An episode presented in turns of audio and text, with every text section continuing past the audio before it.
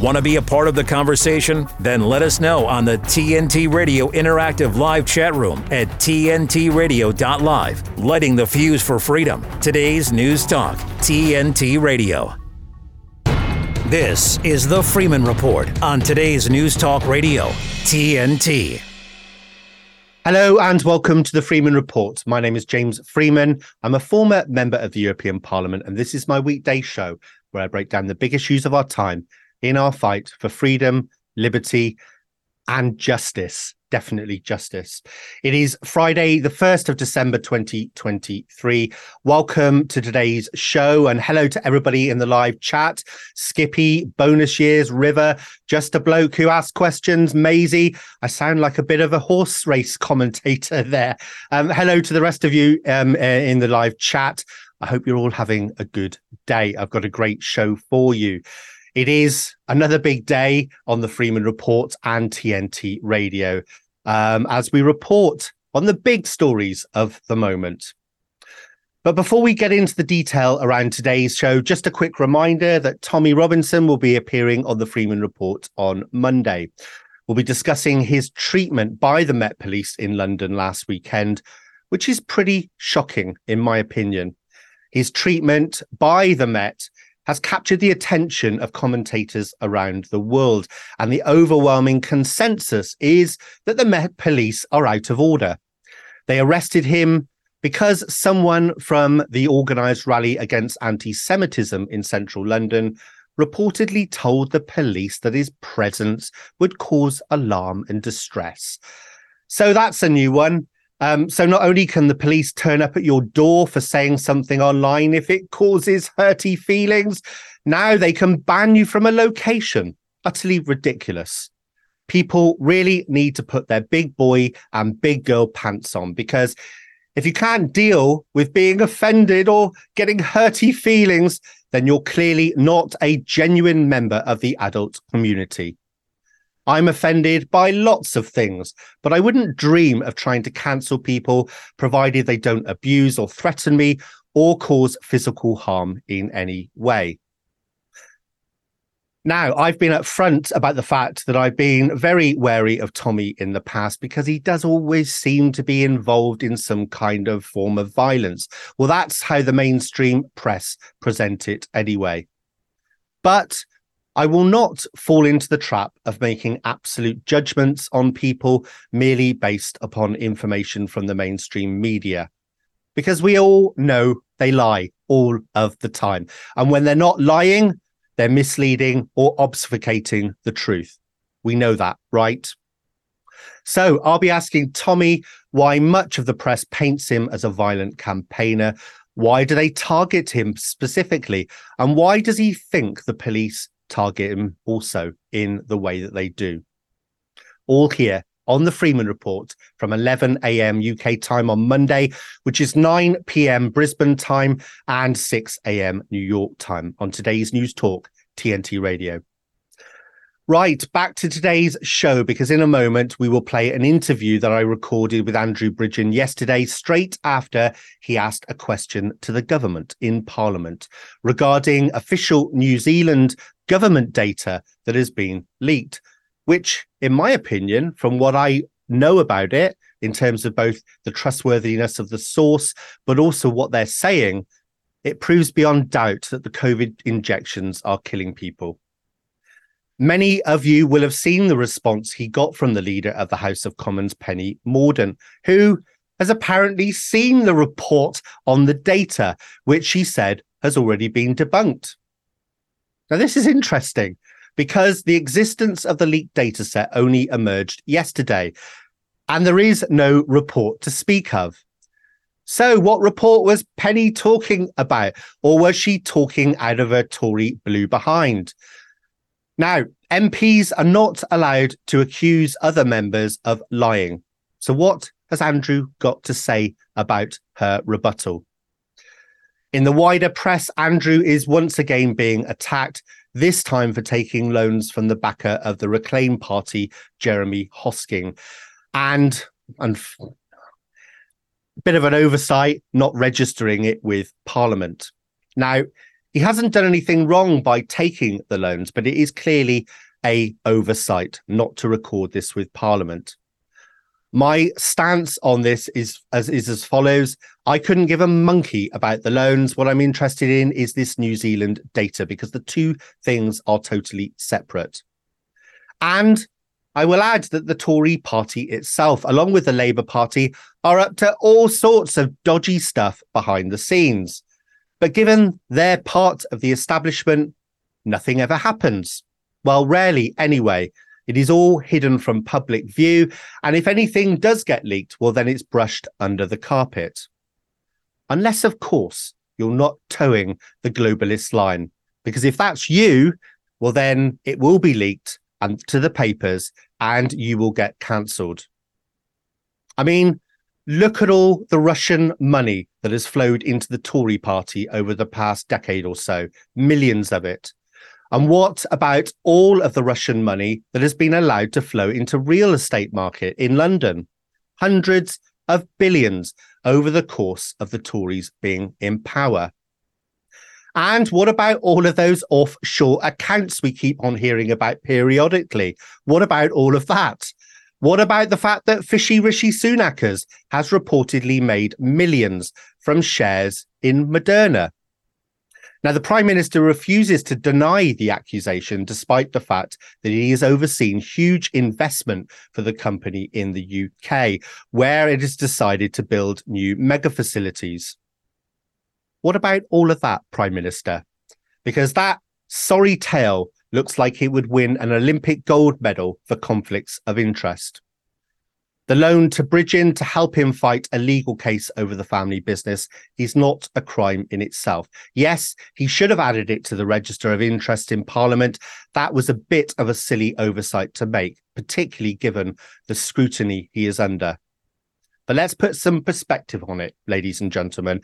Andrew is not a globalist prime minister who came to power without a single vote being cast for him, a prime minister who reportedly has mega conflicts of interest. But he is a globalist. He is one of them. So that's okay. Anyway, for me, it is the data and what it shows that is the important thing. After Andrew Bridgen, um, I will be joined by members of a new political party in Oxford that aims to disrupt globalist plans being implemented by the local council, 15 minute cities, and all of that nonsense. So stay tuned for all of this in a moment. If you want to get in touch, as always, please email me at jamesfreeman at tntradio.live. And if you're new to the Freeman Report, then why don't you check out the live chat and join in the conversation? I do keep an eye on what's going on there. Um, I constantly get abused there, which is fine. You can throw it all at me. Um, but if you want to get involved, then please head over to tntradio.live and click on the chat icon. My name is James Freeman, and this is the Freeman Report for TNT Radio.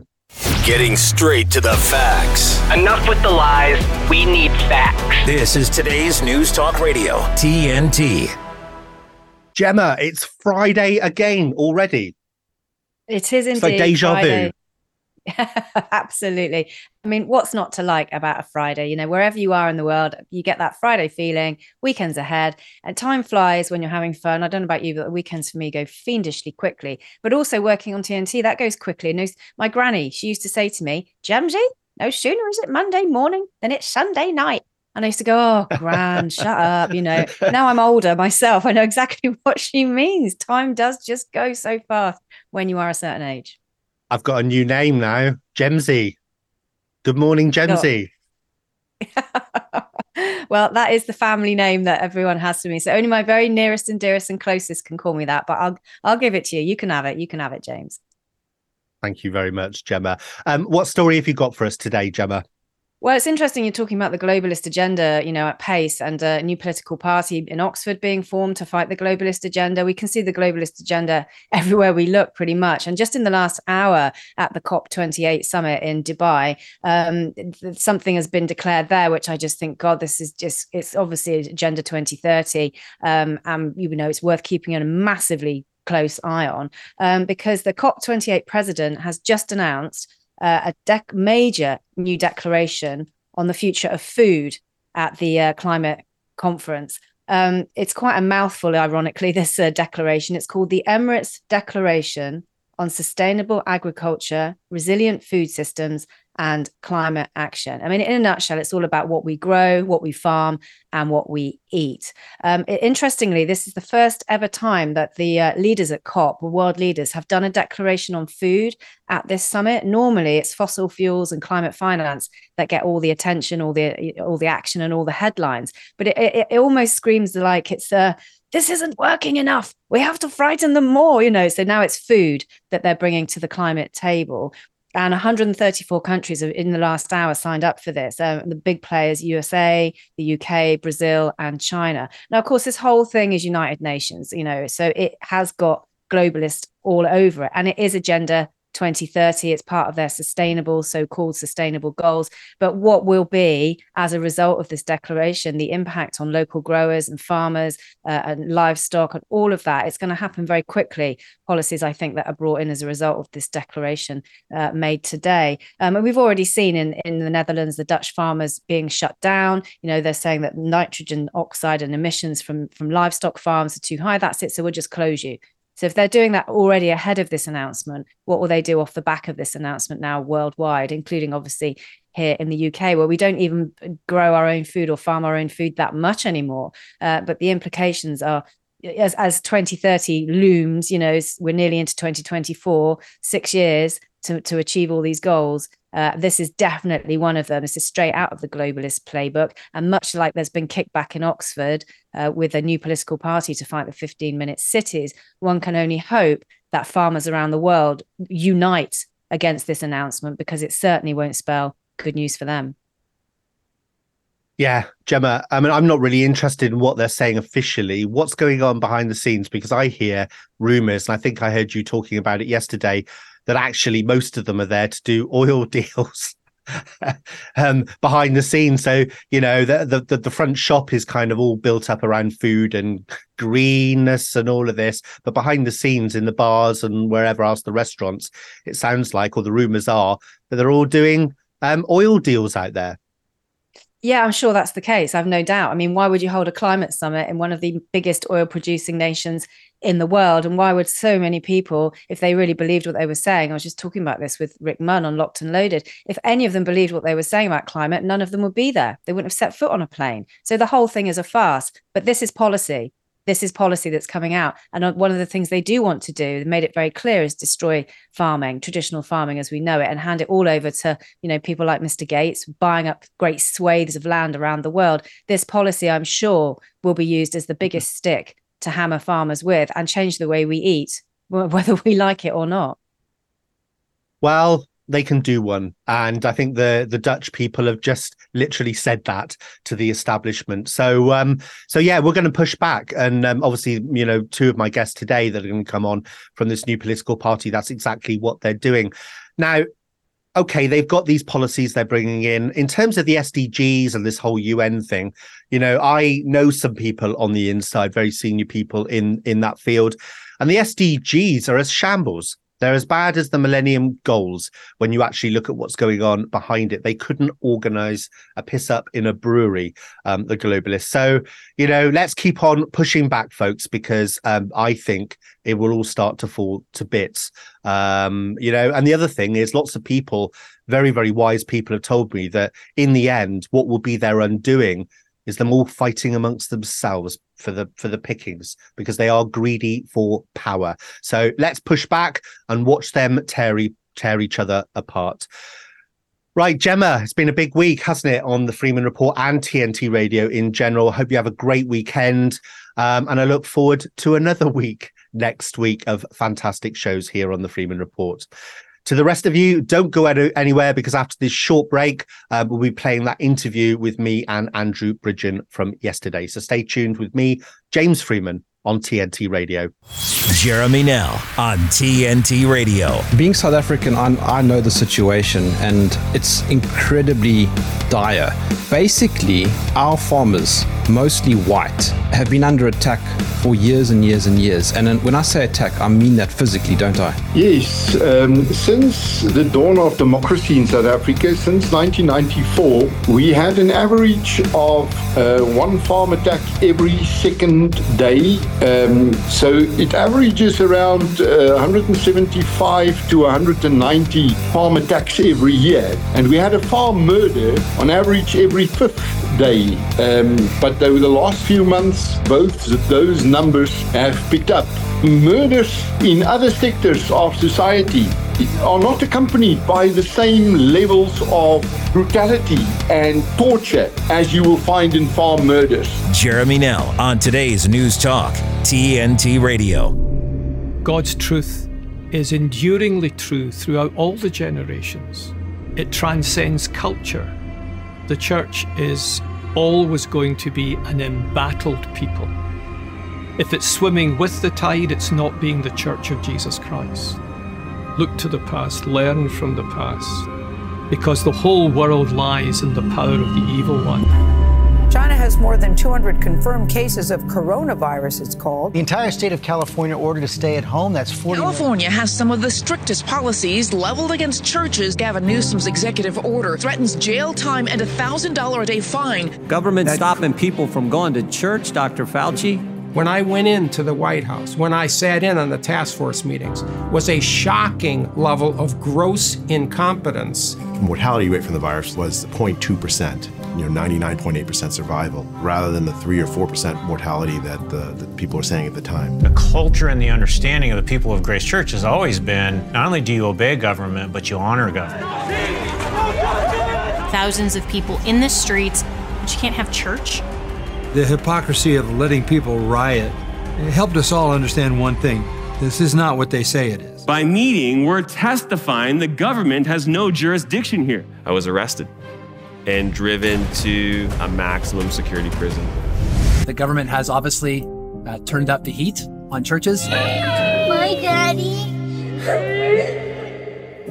When the churches fall silent, the only religion left is the state.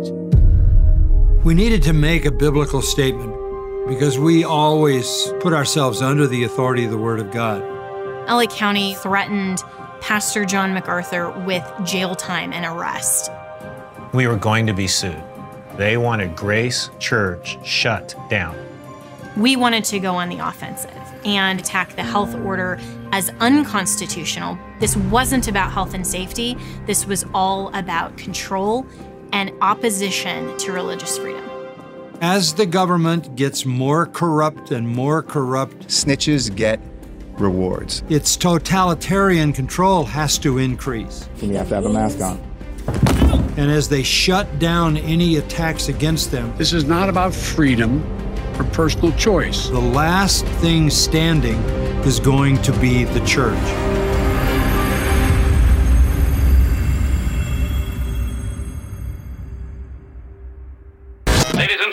Today's news talk. News and information. TNT Radio.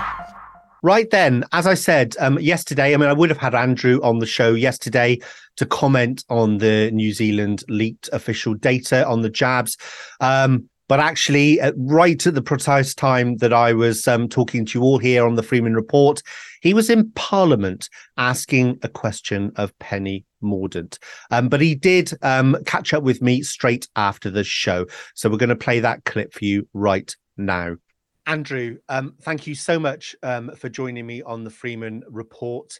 Um, I have watched um, Parliament TV this morning and I saw that you announced the fact that this data shows some pretty shocking things from New Zealand, this leaked data.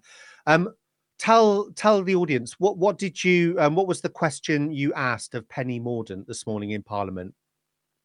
Well, I said that I was delighted that it was Whistleblower Week this week in the UK because some weeks ago um, I'd been given access to 5 million um, confidential New Zealand government um, vaccination records uh, that they'd been anonymized because clearly they've got the names of the individuals who vaccinated, the name of the vaccinator in those government records. They had to be anonymized to comply with GDPR rules uh, before scientists could take them and analyze them uh, anonymously.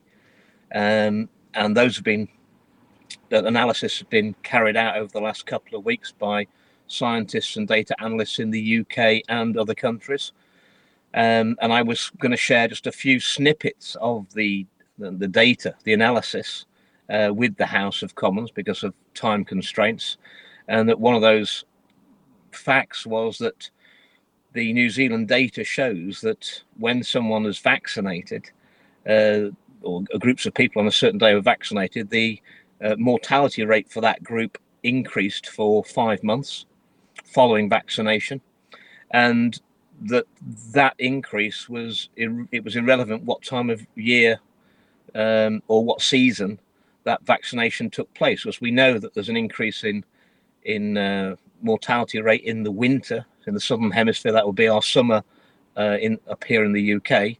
Uh, but that wasn't what was shown by the data. The data showed that whatever time of year someone was vaccinated uh, with the experimental COVID 19 vaccines, the mortality rate for those people increased for five months. And it also increased uh, even more every subsequent vaccination that, that, that, that group of people had.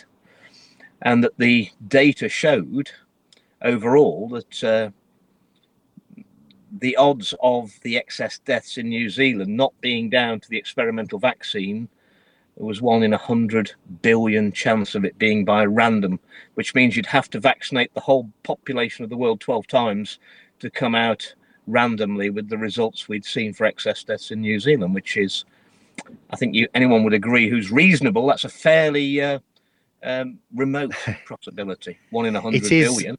And, and, I, and I then asked, asked, the asked the leader of the House for a statement from the government that we were going to suspend any further administration in the UK of these experimental vaccines because clearly that's what's causing the excess deaths in New Zealand. It's what's causing the excess deaths in the UK and around the world. And um, you know we needed to stop any further deaths and harm from this um, experimental uh, procedure. Yes, and um, I had Liz Gunn, um, journalist and leader of um, NZ's Loyal Party um, from New Zealand this morning. We talked about this.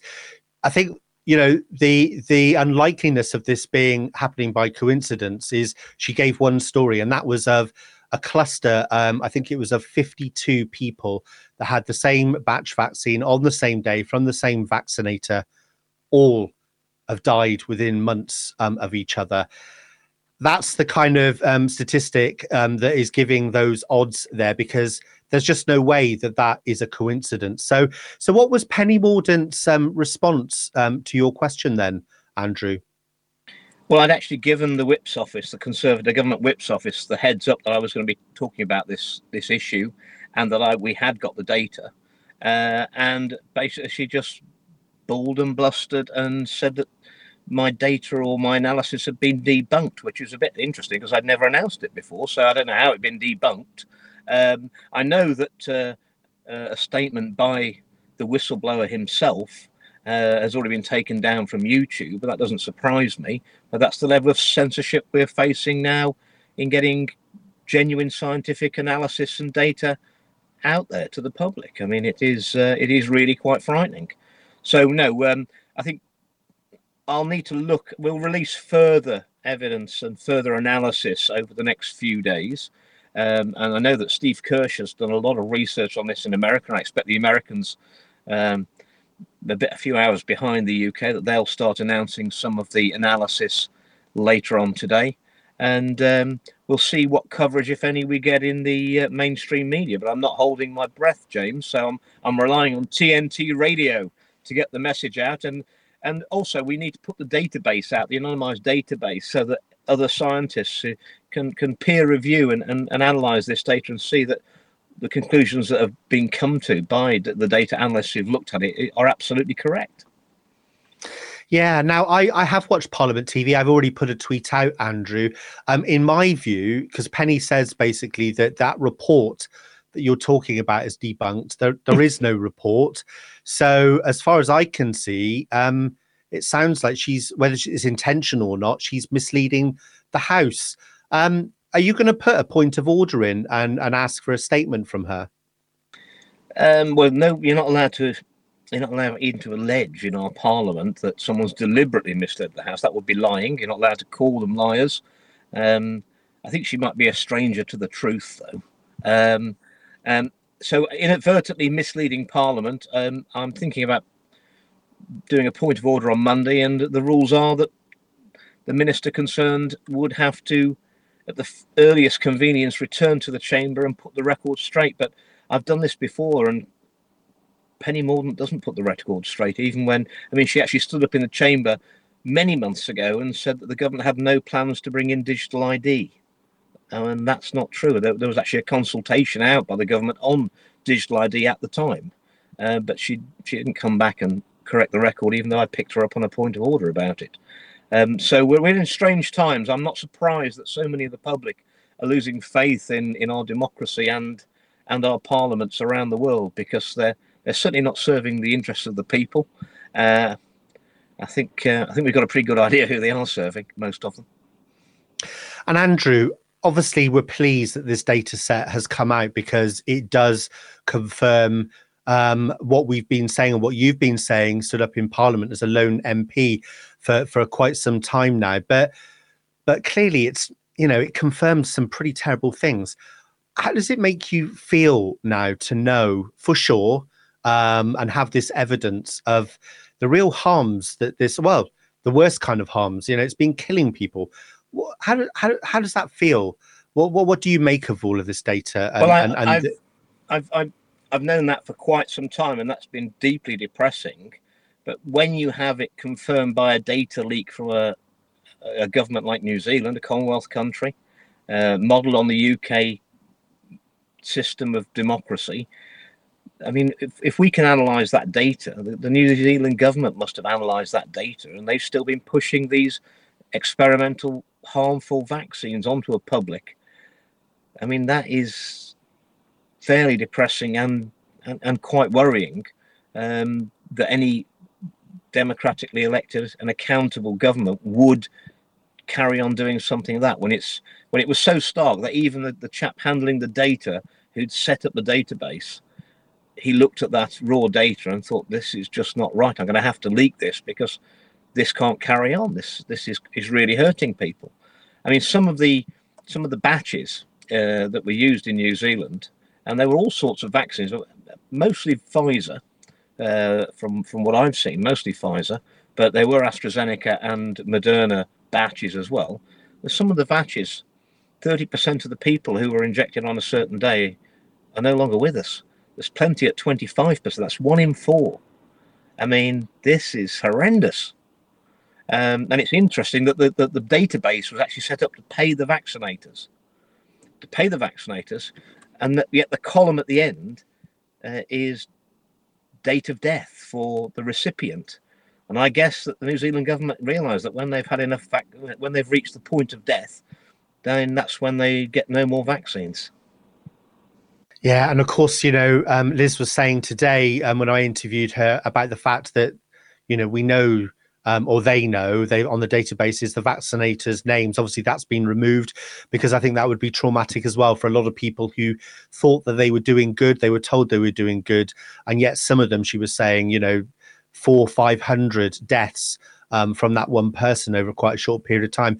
Now, Andrew, obviously You've stood up in Parliament, announced this today. I've done a live show today. There'll be Steve Kirsch and others around the world are going to be trying to raise awareness of this data set. Um, so that's first priority.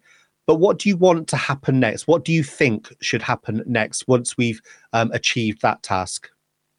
Well, on Monday, I've got um, some world experts coming to present in the UK Parliament in the Wilson Room. It's a committee room.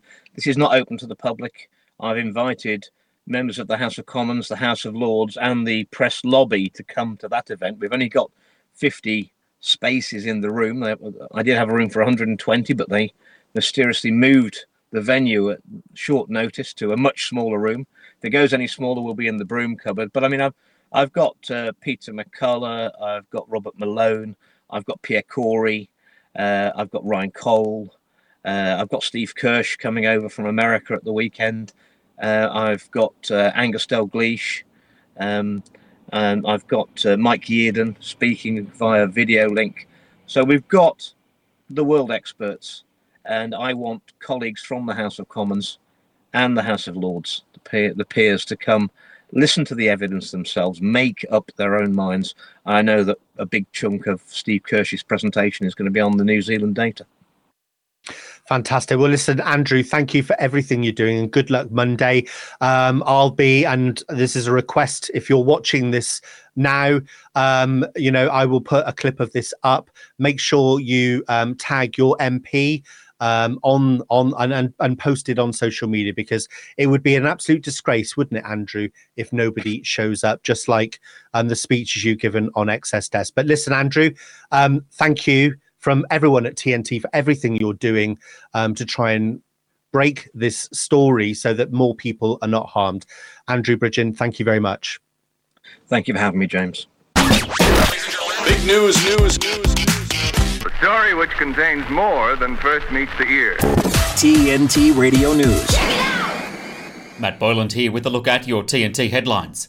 Washington has told Israel it must put plans in place to reduce civilian deaths and protect critical infrastructure in Gaza before resuming its bombardment of the besieged territory.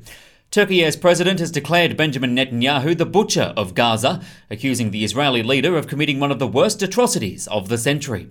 And the US state of Texas is suing Pfizer, accusing the US pharmaceutical giant of lying to the public and silencing its critics globalist agendas, democratic rights at risk, corruption, propaganda.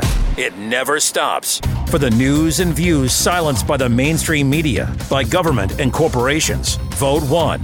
TNT Radio. Free speech always has a home here. Stay up to date with the latest live news and current affairs delivered by our lineup of expert commentators and hosts. Listen to TNT Radio anywhere you go. Ask Alexa or Google to play TNT Radio or download the TNT Radio app for free from the App Store or Google Play. Today's News Talk. This is TNT Radio. Right, welcome back. Um, I hope you enjoyed that interview. I will put it on social media later, the clip of that. So please do go over to X and share the hell out of it and tag your MP so that they turn up on Monday. Right. Now, today's show is very, very much about the democratic deficit we've got in this country and those genuinely good people who are doing their best to put a stop to this and fill that deficit. So my next guests um, are equally um, just on that mission to try and right what is going wrong um, in our democracy in the UK. I'm delighted to be welcomed by Anne Gwinnett and Anne Stares. Now, so we don't get confused, um, I will refer to you as Anne G and Anne S. Hello, ladies. How are you doing? Morning. Very well, thank you. Well, listen, thank you so much for for joining me um, on this show today. Um, I wonder if you wouldn't mind both just doing a quick introduction, give us a little bit of information about yourself and um, why you got involved in this, and I'll go to Anne G first. Okay, well, um, there's been some interesting things happening in Oxford uh, in terms of what the councils are doing, and I became very exercised about the the lack of democracy because they're doing things that people really don't don't want and don't like. Um, so my background is uh, I had a career in higher education for, for most of my career, and I had a lot of contact with councils, both councillors and officers, and also with the public and with businesses as part of my role. Um, and now, as a resident in Oxfordshire, I'm watching councils completely disregard the wishes of the majority of residents in favour of very small minorities. And um, the things that they're doing, particularly in with regard to uh, transport arrangements, by putting in low traffic neighbourhoods and so on, is having a huge impact on the majority of people in Oxford, whether they be residents or people who work here or indeed visitors to Oxford. Um, and it's not only that might sound as if it's just about traffic, and it isn't because it's having knock on consequences, which I'm sure we'll come to in terms of people's health, uh, people's education, people's general well-being, and businesses. Businesses are closing left, right, and centre. So it's really doing a lot of harm. And I felt that we needed to do something about it because lots of people have been telling the councils this, and the councils aren't listening. So we've decided the only way that we can address this is actually to get in on the inside and change it from there. So that's what we're doing. Thank you, Anne. Um, Anne S. Um, please give us a little bit of information about you yourself. You know, what do you do as a day job, and how did you get involved in politics? Why are you standing? Um, well, I'm retired, um, and in the middle of a lockdown, bollards ended up at the end of my road, blocking um, access. Um, and uh, I, at first of all, couldn't believe we, we, we weren't really given much warning about this happening, and then um, it was told to us that it was just a trial and that, that we would, as residents, be listened to. But the more that progressed, um, I found that we were just being ignored and actually um, going down to the council, speaking to them at various stages in all of this. And it was just having no effect. They were not listening, they didn't care. Um, and they've turned the city into what used to be a really very harmonious city to incredibly angry city. Um, I mean, yesterday alone, the Oxford Mail reported that it took five hour delays getting into the city centre. And this is becoming a regular occurrence. And uh, residents are being pushed to the limit here. Um, the majority of people are also you can't speak out against them if you try to speak out on social media then we've got we've got these um, toxic um, minority groups that just uh, silence individuals um, and the whole um, system seems to be broken. Um, and that's not for me what democracy is. Um, as, as I say, I've never been political in my life. It's actually made me step outside my comfort zones and think we've got to do something about this. Yeah, and good on you because this is what we need. Um, not just at this time now, but what I've been saying for the last few years. We need normal people um, not career politicians, not rich businessmen. We need normal people like me and yourselves um, to be elected into local councils and parliament because we're the only people who have our own, you know, the country's best interests at heart. A lot of these career politicians are only interested in that career, and obviously, rich businessmen are only really interested in the lobbyists. Um, no, Anne G. Um, what was do you, do you know what the turnout for the last um, local elections in Oxford was roughly? Yeah, well, the average turnout in the last local elections was 39%. Uh, there are 24 wards across Oxford.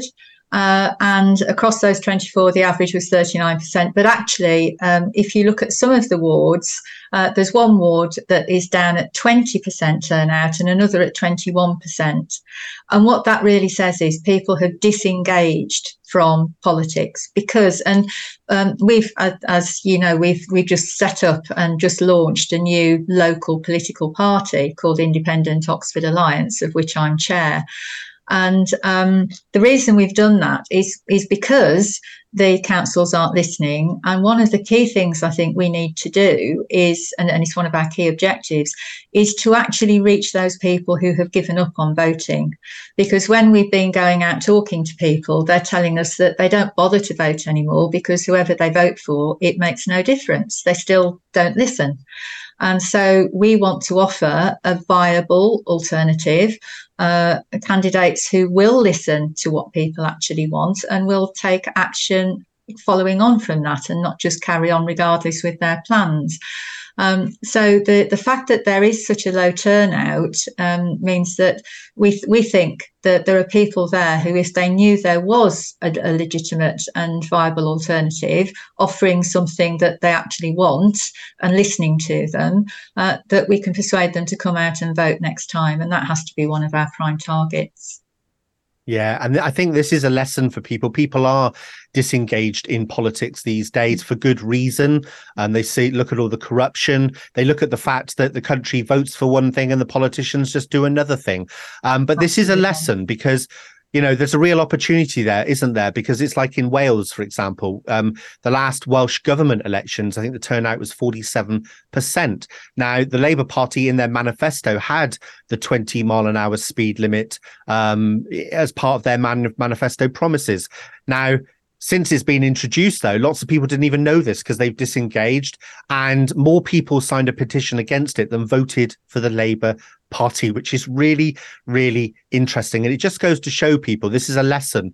Um, you need to get out and vote because, particularly in these local elections when turnout is so low, just an additional 10% of people that have disengaged, if they came out to vote, they could change the whole um, result of the election. Right, ladies, we're just going to go for a quick break now, but don't go anywhere. Stay put because I've got more questions for you after the break. So stay tuned with me, James Freeman, on TNT Radio.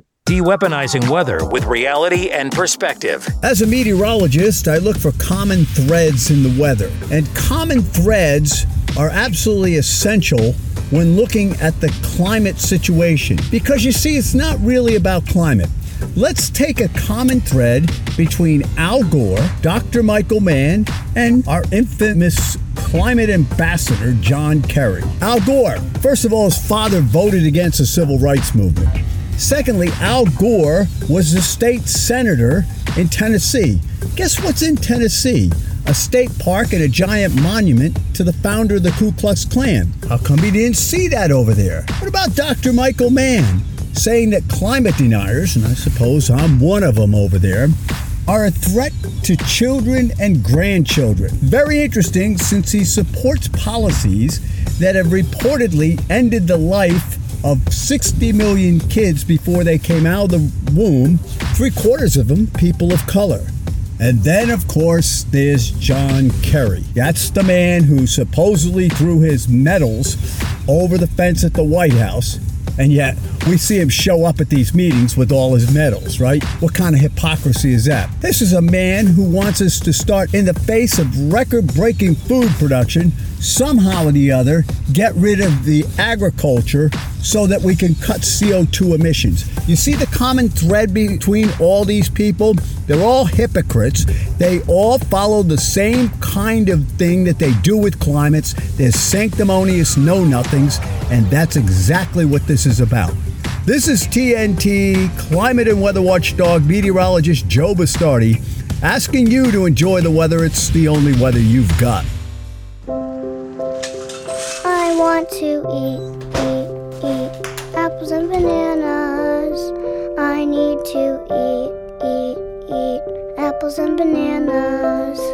Why can't I eat, eat, eat apples and bananas?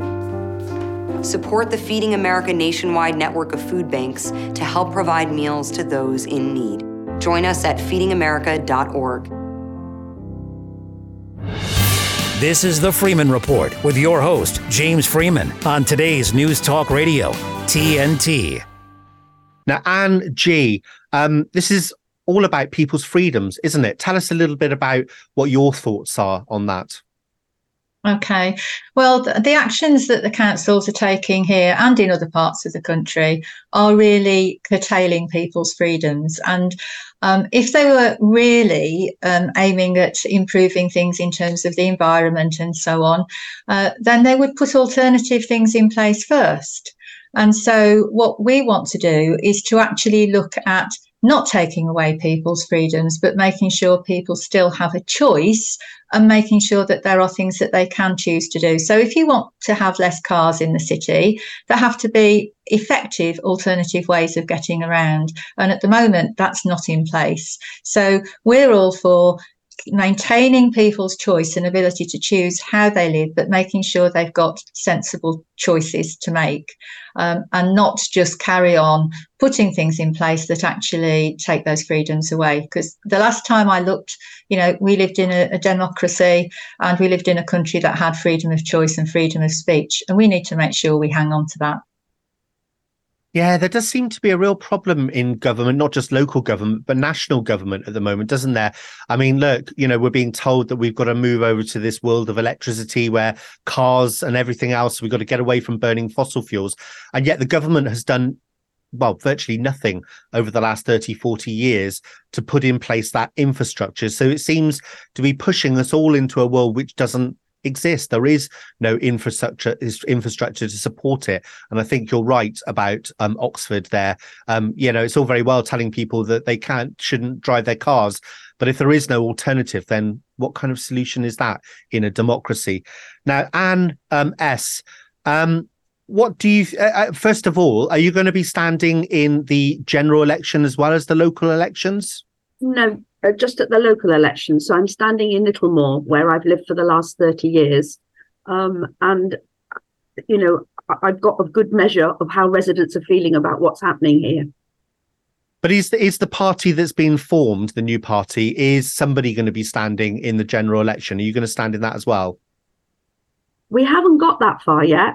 We're, we're tackling local issues to start with, um, because locally, you know, Oxford has become a no-go city, and residents are really suffering, and it, it's those that we need to to um, represent for the time being. Yeah, sure. So obviously I've stood in elections myself, um, and it's been quite a learning curve, to be honest with you.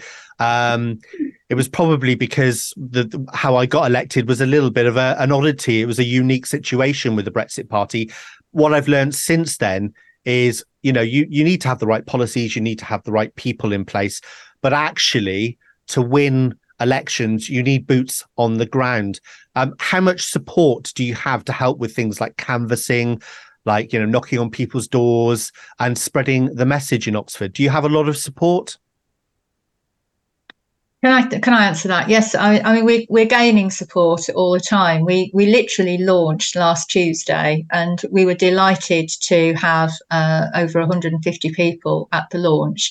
Uh, we got coverage in the local media and national media, and since then we've had lots of people contacting us, either joining or offering to support us with, as you say, boots on the ground, and people also coming forward saying they'd like to stand in their area. So we're still very new, but actually things are really starting to happen. So we're very optimistic.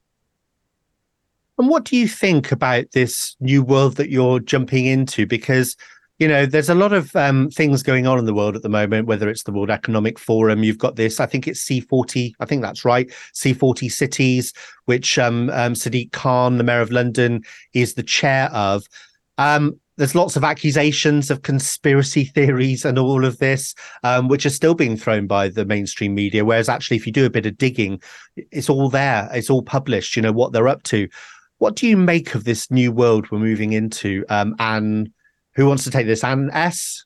I can, yeah. I I I think that the world has gone so far left that anything that's got a common sense approach is going to be labeled as right wing. I mean, the minute you say anything that, that doesn't align with with all of this um, type of thought are considered to be right wing conspiratorialists. We've been labeled that already. Um, I don't think I'm going to live long enough to see the worst of what's coming down the line because it's coming. Um, but I can't look my grandchildren in the eye and say, I did nothing. Um, so that's the reason that I'm standing up. This is for the future. I want my grandchildren to enjoy the freedoms that I've enjoyed most of my life. Um, and, and those freedoms are under attack right now. Um, and that's the reason that I'm standing and being involved in this. And presumably, both of you have been to the protests. We've all, um, anybody on social media will have seen actually huge amount of support there um, coming into Oxford, these protests and marches. Are you aware of like you know is is that mass of people that are being protesting are they coming in from all sorts of areas across the country? Or is that support also that that that volume of support um based in oxford as well? I think well, most they, of the they, people that, oh sorry. No, go on Anne. most of the people that, that came to the big demonstration in february they came from all over the country. But i think oxford is sort of almost forefront of what's going on um, and they can see that you know this is going to affect the whole UK. Other cities have started to dabble with this, and um, and we can all see what's happening and what's coming. And this isn't just about LTNs; that they are just a symptom of the disease. The disease is the lack of democracy. Um, so cure the disease, then the symptoms disappear. Um, and and it's really important to note that. And, and I think and, just to add to that, locally, that there is evidence that local concern is growing phenomenally because more and more people have been expressing their views. Uh, and I think, um, you know, that there is a, a, a, welling up really of recognition of what is happening and the fact that the LTNs have actually, in a way, kind of done us a favour because people have started to realise what's going on because they're actually impacted on a daily basis by the LTNs in particular. But they can see that the reason for that is that the councils just aren't listening and, and they don't have a voice anymore. And that's what we want to get back that voice. Yeah, sure. And anybody who follows local politics will know the shenanigans, the absolute shenanigans that go on. Um, you know, tell us a little bit about some of the things that you've witnessed in the council and how it operates um, over the past couple of years. Well, uh, they, well. They, they produce these. Sorry, that's my fault. I should I should be clear which Anne I'm talking to. Who wants to take that one? Go on, Anne. Um, they've produced several consultations, um, which were very difficult. They were like a visit to IKEA, where you're channeled into a certain way and can't actually really express um, how you feel. Um, but um, they were ignored anyway, even even given the fact that, that, that you were almost asked whether you want to be shot or hung. You still were able to sort of say, and 64% of people in this area didn't want them only there was only about 27% support. Um, and yet they were then we were then told but consultations are not referendums. So they're sort of pointless anyway but i guess it's a tick box exercise that they were required to do. Um, so, I think you know continually um, you, you will go to the council meetings. There'll be lots of residents that turn up and are taking their time to express how distressing that, that these particular road closures are causing, and and councillors are sitting there answering um, emails and fiddling on laptops and actually not really listening to people and then um, they're just dismissed anyway. And we're told that um, none of that matters because five year olds can scoot down now closed roads, and that that's what really matters. Um, it's incredibly infuriating. And what do local businesses make? Because you know this affects businesses don't it? We've heard lots of you know in, in, london now there's loads of problems with the expanded ULEZ businesses are suffering because people don't want to come in um, and, and, cross that line into um, the outer regions of, of london. What are business people saying in oxford? Well, a lot of businesses are really struggling, uh, and particularly in some areas of Oxford, they're they're really struggling, and some have already closed. Um, and so there are business people who are speaking out.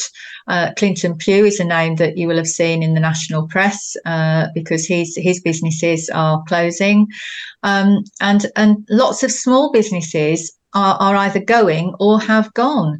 And the point is, obviously, that's a problem for the businesses themselves, but where you're looking at local shops disappearing, that's also having an impact on local community and particularly down the Cowley Road, where so many shops have been affected, you know, where the, there's a there's a real community spirit in that area, but the places that they used to go and chat to people are are gradually disappearing.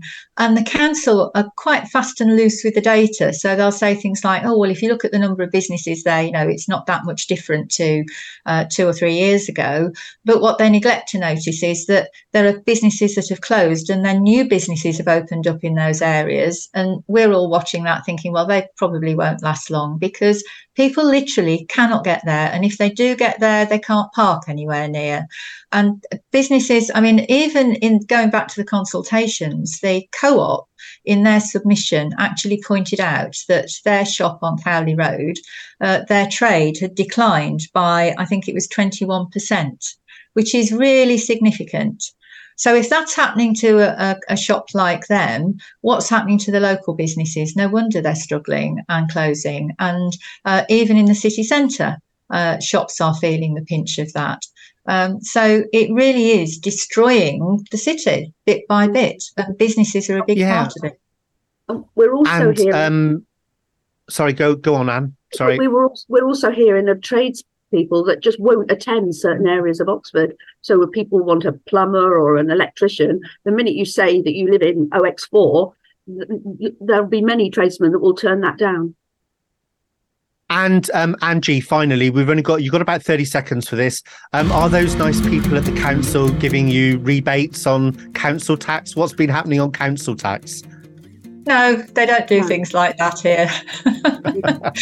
In, So is that presumably that's been going up like every other council in the country? oh yes, yeah. Very. Uh, the Yeah. last time the rise was at the top level. Yeah. Yeah. So they're taking your money and they're not listening to you. Fantastic. That's democracy in the UK at the moment. Um, ladies, um, thank you so much. Um, Anne and Anne, thank you so much for joining me on the show today. Please do come back on um, before the election so that we can talk all about that. We'd love Right. Okay. It's been a big day today on the Freeman Report, but don't go anywhere because we've got more great shows for you right here on TNT Radio.